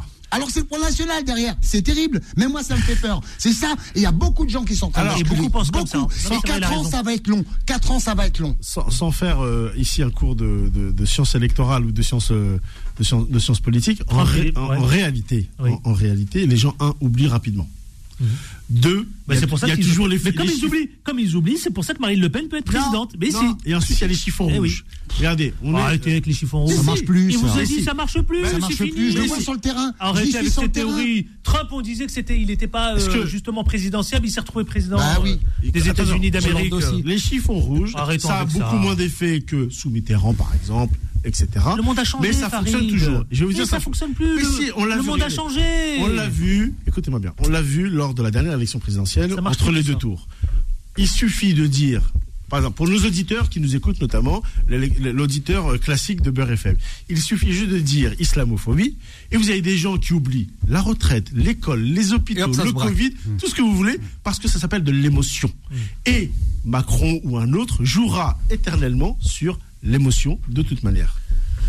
Eh ben ça marche plus, je crois. hein, euh. Non, non, non, non, je- on le voit, moi je le, je le vois de toute façon, c'est. c'est- Ah, mais peut-être qu'il a raison, Farid. Peut-être qu'il a raison. Mais- Abdeslam Je souhaite qu'il ait raison. Ah, je souhaite qu'il ait raison. Mm. Mais je crains que non. Non mais euh, alors pour l'avenir, enfin la, la question qu'il faille se Moi aussi. poser, c'est quel mode de gouvernance l'on souhaite pour demain. Oui. Vous savez, euh, le- l'erreur qui avait été commise euh, sous la quatrième République, c'était d'avoir euh, d'avoir un- un- une institution qui ne fonctionnait plus parce que euh, parce que euh, bah, ça bloquait euh, dans, dans les deux chambres, puisqu'on est sur un système bicaméral, Assemblée nationale, Sénat. Et lorsque l'on est passé à la cinquième République, on a passé des articles comme le 49.3 qui donne pouvoir au Premier ministre de pouvoir passer des mesures en force. Eh bien, aujourd'hui, euh, on se rend compte d'une chose, c'est que l'Assemblée nationale a perdu toute souveraineté et, euh, et euh, lorsque ça bloque, eh ben, la Première ministre le fait comme elle l'a fait dernièrement. Elle arrive la nuit à l'Assemblée nationale et elle dégaine le 49.3. Fin, fin, de la, euh, euh, fin de la discussion. Oui, euh. On n'en parle plus. Elle va, et moi je vous le dis, Farid Temsamani, euh, euh, la ministre Borne va dépasser le record de Michel Rocard sur, euh, sur les Non. 49.3. C'est pas mal mais ce qu'il avait Moi je mets une pièce. hein. Non. Il en avait Oui, fait mais- 29 ou mais, Abdeslam, 39. et Ah après J'y crois pas une seconde. Euh, Et après quoi C'est un déni de démocratie, je suis désolé. Mais ce qui est terrible, non, pas non, mais non, justement, ce qui est Dites-moi, terrible, c'est que l'Assemblée- c'est purement démocratique parce que c'est dans la Constitution. Mais la Constitution va chacun mal et là, elle pas devient démocratique dans. L'Assemblée nationale, les parlementaires de l'Assemblée nationale sont élus par le peuple et le Sénat par les territoires. On est d'accord, les grands électeurs, ce sont les élus locaux, Mhm. euh, départementaux. Oui, l'autre c'est une antichambre, c'est Ce différent. que je veux juste dire, c'est que si l'Assemblée nationale n'a- n'a- n'est plus le porte-voix des, des électeurs qui, qui ont fait le choix de certains députés qui ont qui ont qui représentent aujourd'hui euh, cette euh, ce- cette chambre, eh bien il y a un vrai problème. Donc dans ce cas-là, on dissout un des deux. Ou on supprime le Sénat, ou on supprime l'Assemblée nationale. En l'état, euh, l'Assemblée nationale, semblerait-il que ce soit juste une chambre d'enregistrement. Quand ça ne va pas, on dégaine un 49.3 et on passe à autre chose. Bon, messieurs, justement, je- Bah, la, question, la, étant- la question a été soulevée par Farid Temsamani, justement concernant la Constitution. Eh bien, justement, la question qui fâche et qui taraude les esprits. Farid Temsamani, faut-il changer de Constitution comme le propose depuis maintenant plusieurs années Jean-Luc Mélenchon? Ah, carrément. 16e, 6e République, par exemple, je sais pas. Oui, alors, je pense qu'il faut l'adapter. euh, L'adapter, c'est la changer. hein. Pas forcément. Bah, si. On peut l'amender, on peut la compléter. Oui. Non, il faut faire très Mais- attention avec euh, ces, ces grands mots. Euh, parce qu'en fait, qu'est-ce qui fait la stabilité Parce qu'on est en train de, quand vous écoutez parler, j'ai l'impression, j'ai le sentiment que la démocratie est morte. Ah bah, à non, vous écouter. non, elle n'est pas Non, elle morte, est pas morte. elle survit Mais- tant mais- bien que mal. mais elle Et souffre. elle est mise à mal. Bah, elle souffre, oui, c'est le mot. Donc il faut passer, Mais non, ça, y a pas- non y a- pas Sixième moderniser, République changer la cinquième République, c'est com- il faut Sixième basculer. République Sixième République, bien Vous, vous évidemment. êtes, vous êtes pour une Sixième République. Et vous On bascule. Vous dites quoi Tout dépend de ce qu'on y met, hein, franchement. Si c'est la Ou ce sixième. qu'on- ce qu'on y- ce qu'on y retire, donc 49.3. on le Et vous retire, par exemple. Alors, sixième République et septennat unique. Septennat unique. Et vous Septennat unique, 6 République non, moi je pense qu'il faut raccourcir les mandats, Et Quatre sans ans le Sénat. par Donc exemple. à l'américaine. à l'américaine. Et sans le Ouais. Sénat. Oui, Ça limiter rien, un le mandat, c'est réduire les mandats. Ouais. Et pourquoi réduire les, sé- le- les Sénats? Pourquoi réduire les mandats? Parce que aujourd'hui, les, euh, regardez, euh, aujourd'hui, le président de la République est élu sur 5 ans. Avec un, on a calé même euh, la, les législatives sur euh, les présidentielles. Mmh. 5 ans, Et c'est Jospin, extrêmement long. Ah, Jospin, Jospin. effectivement. C'est extrêmement long en réalité. Les gens, au bout de 6 mois, ils sont, on l'a dit tout à l'heure, désillusion totale au bout de 6 mois. Je pense qu'à un moment donné, ans, bien. il faut redonner Oui, la 4 ans, voix c'est au bien. peuple. Exactement. Et moi, je pense qu'en fait, il n'y a pas de mieux que le peuple. C'est-à-dire que le peuple a le droit de se tromper, mais en tout cas, il l'assume. Et 5 ans, ça fait long. Je peux 5 donner mon avis sur les c'est 4 ans Oui, bien sûr. Mais attendez, je vais juste y finir son propos. 5 ans, c'est un quart de génération. Ouais. Vous avez euh, une génération qui parfois ne connaissent euh, qu'un seul président, Ouais. par exemple. Et, et- et il, peut moi, se, je- il peut se représenter Comme à l'américaine? Oui. Pour schéma à l'américaine, vous, finalement. Vous mais- pour ça. mais à l'américaine, mais on n'a pas, le même, système. Franchement, pour moi, ça ne veut rien dire. Ça veut rien dire. Abdeslam je vous donne la parole, je reviens vers mon avis sur les 4 ans. En fait, sur 4 ans, lorsque l'on met des mesures en place, vous savez que ça prend toujours du temps et que sur 4 ans, on n'arrive pas, d'arri- on n'arrive pas à terme euh, des, euh, des promesses électorales Un exemple que l'on fait. Donc, du coup, ans, eh ben, au lieu de faire ans, il 4 y a ans, on se retrouve à faire Oui, 8 mais- ans. 8 ans, 7 ans, on n'est pas l'un l'un de l'autre. Moi, je dis 7 ans pour une raison. Pour une raison. C'est long, 7 ans, cher ami. Oui, mais mais je vous 4 réponds. ans. Avoir le même Non, président que pendant Mais 7 non, ans, euh, Non, non. Fou. 4 ans, 5 ans. Eh ben, Non, non, j'aurais non, préféré non, 7 ans de non, Macron. non, parce que ce qui est J'aurais préféré 7 ans Moi, de je me Macron souviens quand 10 ans j'étais gamin avec Mitterrand. Adil, euh, Adil, quand- J'avais l'impression que c'était 7 fois 14. Mais J'ai je vais l'impression vous que les 7 ans, c'était long. Long, long, Adil très long. Adil, non, non, Bah oui, justement, Si vous, Abdeslam me Itache, je vous donne la parole. laissez vous expliquer pourquoi. Bah oui, mais sept pourquoi ans, sept euh, ans Mais oui, non. mais Faut se l'ai ciné, hein. déjà. Non, non. J'ai déjà apporté la moitié de la réponse. Nous expliquait que 5 ans c'était long. mais je vous Alors ai- 7 ans, j'en parle même pas. Non, non, mais je ne suis pas encore au C'est pas Sénat. 7 ans, c'est 10 ans maintenant. Lorsque je serai au Sénat, là, on mettra un 10 ans, par exemple, de mandat. Il y a pas de Ouais, mais d'ici là, votre retraite, elle sera pas 2500, elle Abdeslam sera Itache, il 3000 euros. Non, mais je vais, raisons. je vais y venir. En fait, lorsque lorsqu'un pré- lorsqu'un président est élu pour 7 ans sur un mandat unique, il sait qu'il ne travaille pas pour sa réélection. Donc en fait, euh, vous savez très bien, tous les présidents, tous les présidents, lorsqu'ils sont élus pour 5 ans, je prends euh, de- euh, du deuxième mandat de Chirac. euh, Non, mais ça marche pas à tous les coups. Non, non, mais Sarkozy, attendez. ça n'a pas marché. Attendez, euh, juste une Hollande, chose. ça pas pendant, marché. Pendant trois ans, ils travaillent et, et les deux Ça dernières années, ils travaillent pour leur réélection. Vous le savez très bien. Donc, euh, ils ne passent plus les mesures impopulaires. Et, euh, ils sont gentils, ils font des câlins à tout le monde. Et en fait, ils, ils n'ont pas le courage de leur politique. Donc, sur sept ans, vous savez que euh, le président, en fait, ne travaille pas pour sa réélection. Donc, pendant sept ans, il s'investit pleinement pour son mandat. Et il travaille aussi pour son parti. Attention, faut pas se tromper, hein, parce qu'il est Ah, censé être au-dessus des partis, alors, Alors, que de son parti. dans- Par dans- contre, non, non, c'est important, parce que là, on dit C'est vrai que je 4 vais donner la ans, 7 ans, Thierry. 5 ans. Non, finalement, bon, vous dites tous les deux 4 ans, ok, parce qu'on imagine comme aux États-Unis. C'est vrai que c'est- c'est c'est- c'est tout de suite un mandat de 4 ans, mais souvent ils sont réélus en règle générale. Sauf Trump, ils sont réélus. Bon, donc finalement, ça mène à 8 ans. Trump et Nixon. 4 ans, 5 ans, je vois pas où est la différence. Ça va. Surtout, le, le Moi, temps je- médiatique et le temps po- politique, on est en 2023, au 21e siècle, il est super accéléré. Moi, je- Donc finalement, un seul mandat, un seul mandat, de 5 ans, c'est même pas la durée qu'il faut changer, c'est retirer le 49-3 qui est une arme de destruction massive pour la démocratie, quand bien même elle est dans la Constitution. Et il y a euh, le fameux euh, référendum qu'il faut utiliser à minima. Quand, quand, parce qu'il faut en parler maintenant, la place du Premier ministre, il faut la repenser, et le Sénat, qui, à mon sens, c'est une antichambre qui sert à rien. À mon sens. Farid Parce qu'il y a le. Conseil constitutionnel après, de toute façon. Farid Temsamani. Alors, le, le Sénat, en fait, sert, euh, notamment tout à l'heure, ça l'a expliqué, à être le porte-voix d'un certain nombre de territoires que ne sont pas, malheureusement, depuis surtout, depuis qu'on a supprimé la notion de député-maire, Oui. euh, qui, qui d'un certain nombre de territoires. Oui. Moi, je suis favorable à ce que ça soit 4 ans renouvelable. Pourquoi? Parce qu'en fait, le peuple, au bout de 4 ans, Donc 8 ans. peut s'exprimer. Éventuellement, euh, voilà, ça fait Il peut 8 ans, on n'est pas loin des 7 ans d'Abdel d'Abdel Slam. Le peuple s'exprime, dit voilà, ok, nous sommes favorables dans la direction qui est donnée, on continue à voter pour la personne. Non, il n'a pas respecté, nous sommes contre, etc. Les retraites, c'était pas prévu, tatati, tatata. On vote pour quelqu'un d'autre. Moi, moi, ce que je veux, enfin, ce que, ce que je veux, c'est pas moi qui décide, mais ce que j'aspire, c'est que en fait, le peuple redevienne au centre du débat. Or, aujourd'hui, on a quoi? On a des technostructures, des gens qui décident pour vous, soit l'Europe ou à Bercy, euh, pas très loin d'ici, euh, qui décident pour un certain nombre de personnes, et vous avez des, des- des- des- des élus, des députés, des sénateurs, etc., qui se font élire sur le terrain avec un discours, et lorsqu'ils sont euh, au Parlement, en fait, font complètement autre Ouais. chose. Ah, voilà, mais ils Eh ont ben, trop faut de pouvoir. redonner, le redonner la, la- la parole au peuple et la liberté Allez, au peuple de pouvoir, instant. de pouvoir dire je ne veux plus, vous, S'il vous plaît. etc. Mandat révocatif. je vais marquer une pause. Pourquoi vous m'avez parlé de Richard euh, Nixon? Ok. C'était souviens le deuxième avec Trump, ouais, c'est vrai. Ah, pas été ouais, avec Trump. Ah oui, c'est la réélection. Je, je- Voilà. je- je viens de percuter. Pour je ça, me les mais pourquoi il parle de euh, Richard Nixon Ouais, ça C'est vieux voir ça. des- Vous êtes des noms et remonté, des euh, dates. Ah bah oui. Vous êtes remonté à l'ère de Ah, Gaulle, mais vous, la hein culture politique, c'est important. Ah, c'est loin On a là. remonté à c'est- Giscard tout à l'heure. Oui, bah, euh, c'est- Richard Nixon. C'est la même, Voilà, exactement. quasiment la même époque. Quasiment, quasiment.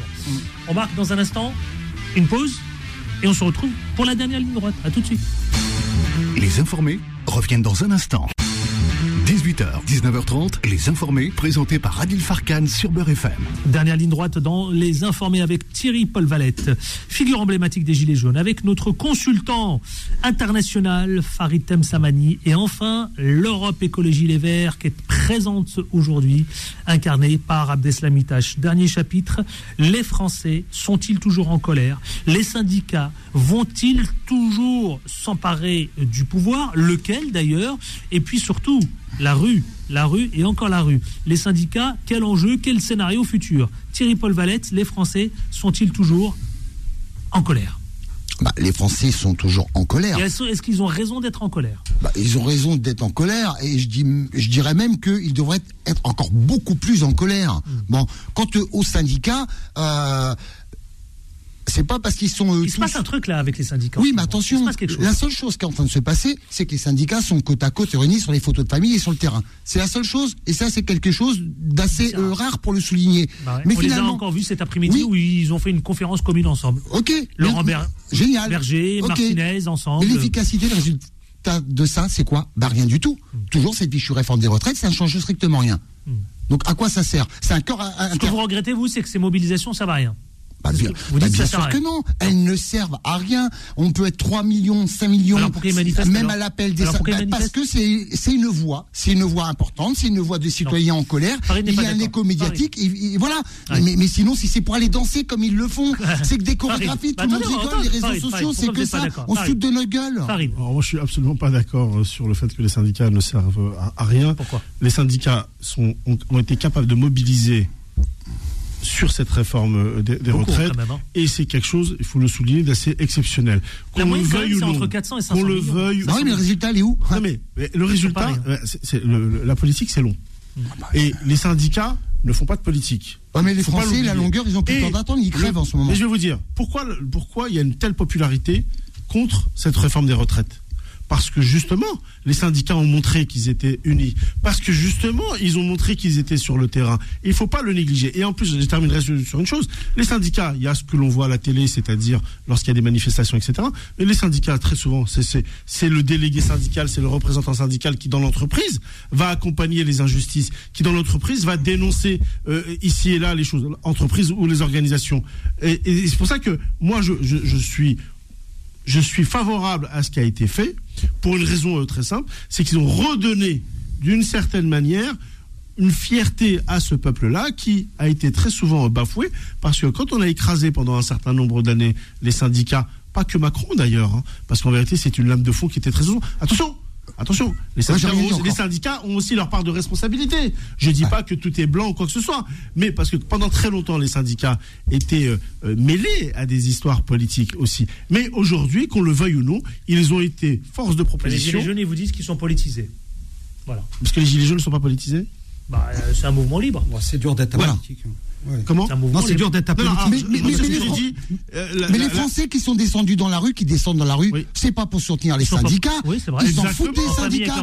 Il y a une crise syndicale. Les syndicats, faut qu'ils se remettent en question aussi. Bien sûr, Ils sont juste raison. en train, tout simplement, de profiter d'un contexte social où ça va mal. Les gens en ont marre. Ils profitent de ça et Oui, ça sert aussi Ouais, leur Moi, intérêt. ça, mais bon. Non, mais que dans- il y a- on parlait tout à l'heure de démocratie. On Ouais, parlait tout à l'heure de démocratie. Farid Je pense que dans un pays comme le nôtre, qui a une vieille culture euh, syndicale, Oui. je rappelle qu'un certain nombre d'avancées dans notre pays, ce sont les On les doit aux syndicats, syndicats. avec leurs défauts. Avec leurs défauts, il n'y a aucun souci.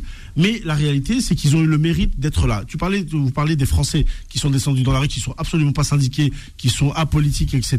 La réalité, c'est quoi? C'est qu'ils sont descendus parce qu'il y a un mouvement d'appel à manifester. S'il n'y avait pas ce mouvement des syndicats, moi je peux vous garantir une chose, personne ne Le mouvement, il est venu de partout, de partout. Après, les, les- après, ce sont les syndicats qui ont, qui ont pris les rênes, mais le mouvement, il est venu de partout, de partout, de partout. Voilà, ils ont suivi le mouvement, c'est tous ensemble.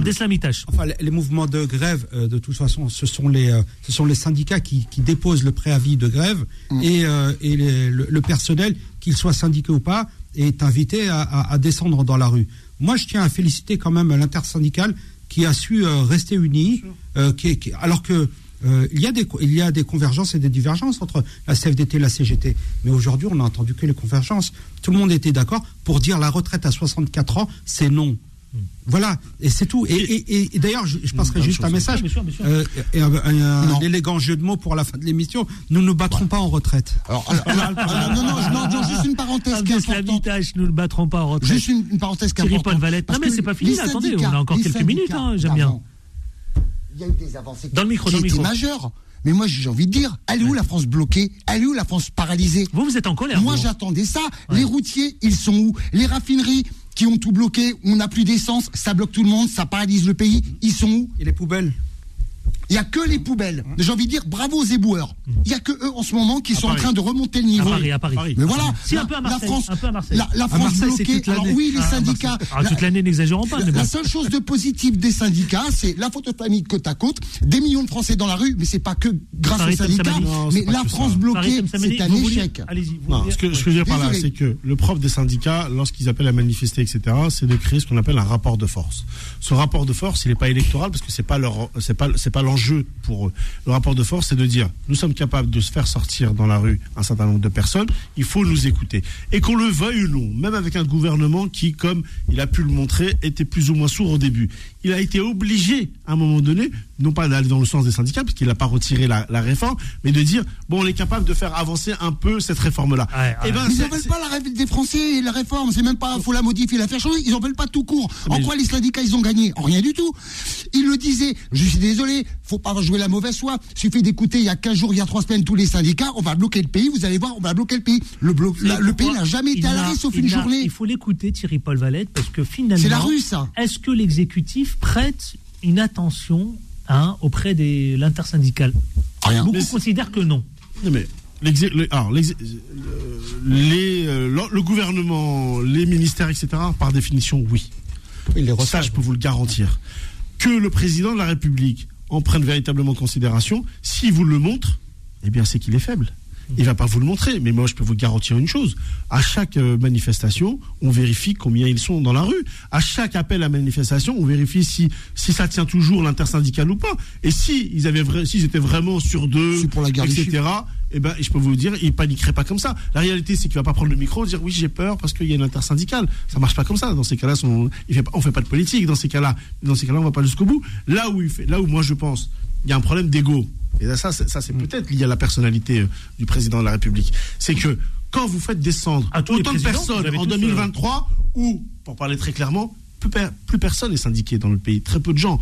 Mais vous faites Ah bon descendre autant de monde. Il y, a- il en a un paquet qui sont encore syndiqués, on l'a vu dans les rues. Hein. Non, très peu de gens. Le- il y a pas le- de- en France, non, en, France, gens, en de France- gens. non, en France, ils sont, ils Non. sont très peu syndiqués. en En, France. en France, on est de moins en moins syndiqués. La Ah, réalité, moins de c'est 10 ça. millions, hein, c'est ça, hein, c'est moins de 10 millions. Ah, Je, je suis même pas, peine, je suis même pas sûr. même pas sûr, Non, je non, vais non, vérifier non, le je crois que- je crois chiffres a- qui sont beaucoup plus faibles. hein. Donc, beaucoup plus faible, c'est vrai. Bah, hein. donc, donc, mais moi je suis. Alors il y a un problème parce que tout à l'heure vous étiez en train de nous expliquer que, alors vous vous rendez compte, dans la rue, c'est historique, ils sont nombreux les syndicats, mais, mais, mais finalement, Mais ça, c'est- on retire la, tous ceux qui sont syndiqués. 18, il a C'est raison. hein. beaucoup de citoyens aussi. C'est- il a- c'est il a- beaucoup de il a- citoyens. Il a pas C'est c'est pas que les syndicats. que des citoyens. C'est pas que les syndicats. 18,4 de syndiqués dans le public. C'est pas, Bah, c'est énorme, mais c'est normal. 6,3 de salariés déclarent adhérer à une organisation syndicale selon Ah, c'est évidemment Les, syndicats 2019. ont C'est souvent beaucoup, été hein. avec les, C'est hein, c'est politiques, avec le pouvoir en place. Et ça aussi, la réalité, les gens, ils sont pas dire ça. par C'est que dalle. expérience. C'est que dalle. Bah, c'est rien du tout, on est d'accord, c'est que dalle. Normalement, Le taux de syndicalisation se stabilise à un niveau très faible, chers amis, en En 2019. France, c'est très faible, quoi qu'il arrive. 8% complètement. selon les données. Que vous, Voilà. ju- juste une chose. donc euh, youpi les syndicats, bah non quoi. Plus on, parlait tout à l'heure de, on parlait tout à l'heure de la Constitution, qu'il fallait la réformer, etc. Mais vous savez, le, le, le, le syndicalisme, ou en tout cas l'action syndicale, elle est, euh, elle, elle est légale en France. La elle charte est d'Amiens. ancrée. Bien sûr. Elle est en- vous savez, vous pouvez pas 1906. négocier. Par exemple, dans une entreprise privée, vous ne pouvez pas négocier d'augmentation de salaire si vous n'êtes pas syndiqué, par Bien exemple. sûr. S'il n'y a pas des délégués syndicaux. C'est pour ça que c'est quelque chose de très important. Moi, ce que je regrette, c'est que pendant des années, et là, Macron n'est pas tout seul. Il y a eu Hollande- Hollande avant lui, Sarkozy avant lui, ça avait déjà commencé sous Chirac. Exact. Où, où, en fait, on avait volontairement voulu casser Les corps la- intermédiaires, les corps bien sûr, intermédiaires, ah, toujours. Bien Chirac, sûr. déjà Je Chirac, suis Bien à sûr, faire. mais bien sûr. Ah, ça, je suis d'accord, bien sûr. Mais, Bien sûr. mais aujourd'hui, on le voit qu'ils ont une pertinence. La preuve, il y a un passage en force aujourd'hui, parce qu'il n'y a pas une seule organisation syndicale. Je veux même vous choquer. Même des organisations patronales, patronales ne veulent pas de la réforme des retraites. J'ai- et c'est pour ça, c'est pour vous dire que là, le politique se voile la face, comme très souvent, et le politique va nous amener vers. Alors ça j'espère- concerne beaucoup les fonctionnaires hein, publics. Cette 95, réforme des retraites, Juppé, la Ça, France ça était bloquée. Ça En concerne tout le monde. 95, avec Juppé, les syndicats, ils ont mis le paquet, la France était bloquée. D'où elle est bloquée, la France, aujourd'hui À part une journée. Eh ben, on, a, on a compris que Voilà. ce que vous cherchiez, bah c'était le blocage. Non, mais moi je, moi, je ne jette pas la pierre sur les gens qui ne peuvent 97, pas, qui ne peuvent pas 95, faire manifester, qui ne peuvent pas faire grève. Vous, on a parlé tout à l'heure de c'est l'inflation. 95, je- Vous avez des gens. euh, la Non, réforme. non, 95, 95. Non, 95. Si, si, C'est 95. Balladur 95. 95, j'y étais, Eh j'étais est étudiant, j'étais à Caen, Eh c'est ben, regardez. 95. Chirac 95. Allez-y. Oui, mais il est Fred. président, Chirac est président. En 95. Allez-y, c'est 95, on parle bien de la manif Bien qui a évidemment euh, Exactement. fait, fait plier Trois le semaines, gouvernement Chirac. semaines. Ça, c'est 95, les amis. Juste rappeler une Je vais chose. même vous donner, c'était décembre 95 où il a pris la décision. Voilà. Jacques Chirac, fin pour assurer, pour pouvoir assurer Noël, les fêtes de Noël aux Français. Voilà, il s'est dit bon allez, on n'en parle plus, Ouais, on arrête à là, on passe à autre que- chose. Vous allez, bon. on va faire les fêtes de Noël et en janvier, on arrête, on n'en parle plus. Voilà. Vu, qu'on est nostalgique, faut ramener les choses dans le contexte. À l'époque, C'est comme ça que ça s'est à passé. l'époque, de manière euh, sans, sans faire de nostalgie, à l'époque, les, euh, les notamment les cheminots avaient un autre statut. Les cheminots avaient la possibilité de véritablement bloquer, ce qui n'est plus le cas aujourd'hui parce que il y a des anticipations, il y a un certain nombre de choses. Le contexte est différent, les, les, les télétravails, etc., etc. Mais moi, je peux vous dire une chose. Heureusement qu'il y a des syndicats. Parce que là, Ah, on parle- la ah, oui. Heureusement qu'il y a des syndicats. Heureusement qu'ils sont là pour les autres. Et je vais vous dire une chose. Moi qui suis militant associatif, euh, le militant Comme moi. voilà, on est ici sur cette table-là, on est tous militants associatifs. Mmh. On f- C'est quoi le militant, le militantisme? C'est notamment d'avoir quelque Un chose- engagement. un engagement Un pour les autres. Oui. Pour les autres. Vers autrui. C'est-à-dire vers autrui. Vers et ben autrui. le syndicalisme, c'est la le même terme chose. précis C'est- même. Si on n'aime pas les gens, si on veut pas défendre les gens, on fait pas ça. Et la réalité, c'est qu'on a besoin de ce type de Les corps. travailleurs en ont besoin dans leur entreprise, dans leur sûr. quotidien, dans leur travail pour défendre leurs acquis. Et leur- je suis entièrement d'accord. Oui Mais sur des questions fondamentales de société, comme aujourd'hui, quant à la réforme de la retraite, on voit bien qu'il y a quand même, même s'ils sont tous ensemble, il y a une crise syndicale. Voilà. Non, mais Abdel C'est pas Paris réussi pour autant. Non, mais on, on déplore Non, mais vous soulevez euh, C'est ça, c'est important d'en parler. quelque chose que beaucoup de pen- pensent. Non, mais Voilà. je suis d'accord avec vous. On déplore le, le- le nombre de, de- de personnes syndiquées, mais euh, il faut juste comprendre que dans le privé, c'est la réalité, Si ce taux est, est très faible, c'est parce que il y a aussi une Mais parce qu'ils y croient plus, c'est tout. Bien sûr. C'est tout simplement Voilà. ça, euh, Non, ça il faut se dire, faut se dire les choses. C'est comme la politique. C'est c'est très, c'est beaucoup plus simple dans la fonction publique euh, dont je suis issu d'être syndiqué. Oui, c'est vrai, euh, plutôt que dans le privé. C'est vrai. Vous allez, euh, vous allez voir, euh, vous allez chez Gosport par exemple, où j'ai travaillé à l'époque. Je peux vous dire que les journées de grève, on en faisait zéro. Il y a- il y a- il y a autre chose, Il n'y a, pas de, il y a euh, pas de Mais moi, je voudrais qu'on mette en parallèle la courbe de l'abstention en politique avec euh, la courbe euh, des syndiqués, pour voir comment elle, elle Oui, évolue. hein. mais vous voulez dire C'est quoi Ça serait intéressant à un peu faire. d'histoire, c'était Ma- Margaret Thatcher qui avait complètement détruit le syndicalisme En Angleterre, euh, En euh, Angleterre, en ouais. Angleterre. Et, euh, en fait, ensuite, il y a eu, un, effet, euh, une onde qui arrivait jusqu'en France où on considérait que les syndicats ne servaient à rien. Mais Thierry, tu as raison. euh, les syndicats au quotidien euh, sont présents lorsqu'il y a des entretiens euh, euh, euh, où il est prévu de sanctionner. Juste, juste un élément à dire corrélation, c'est quoi La corrélation sur, sur l'abstention, je suis complètement d'accord. Juste un élément. Oui. Euh, c'est aussi propre à notre société qui est très individualiste. Aussi. Oui, Et aujourd'hui, les gens ne sont plus pas syndiqués. Par contre, dès qu'ils ont un souci, On les appelle les syndicats. ils vont adhérer au On est d'accord. Voilà, C'était, messieurs, vous savez quoi Je vous dis bravo, c'était un excellent débat. Voilà, on a passé un beau moment avec vous. Thierry Paul Valette, figure emblématique des Gilets jaunes. Au plaisir. Merci Adil. Top, vous soulevez les vrais trucs. C'est bien, vous allez les titiller un peu, c'est pas mal. Euh, vous êtes en retard? Exactement. Eh ben, je vous libère. Allez-y, Farid El Samani s'est levé, vous savez quoi, d'une. Mais, Pas en panique. Il a bondi. Non, mais c'est pas ça, il a pas en panique. Futur emploi du temps. Europe Écologie Les Verts, au Merci plaisir. À la réalisation, c'était Zora. À demain avec autant de plaisir. Mais surtout, ne lâche rien. Bill Edman à 20h. Vanessa à 21h. Prenez soin de vous. Retrouvez les informés tous les jours de 18h à 19h30 et en podcast sur beurrefm.net et l'appli Beurrefm.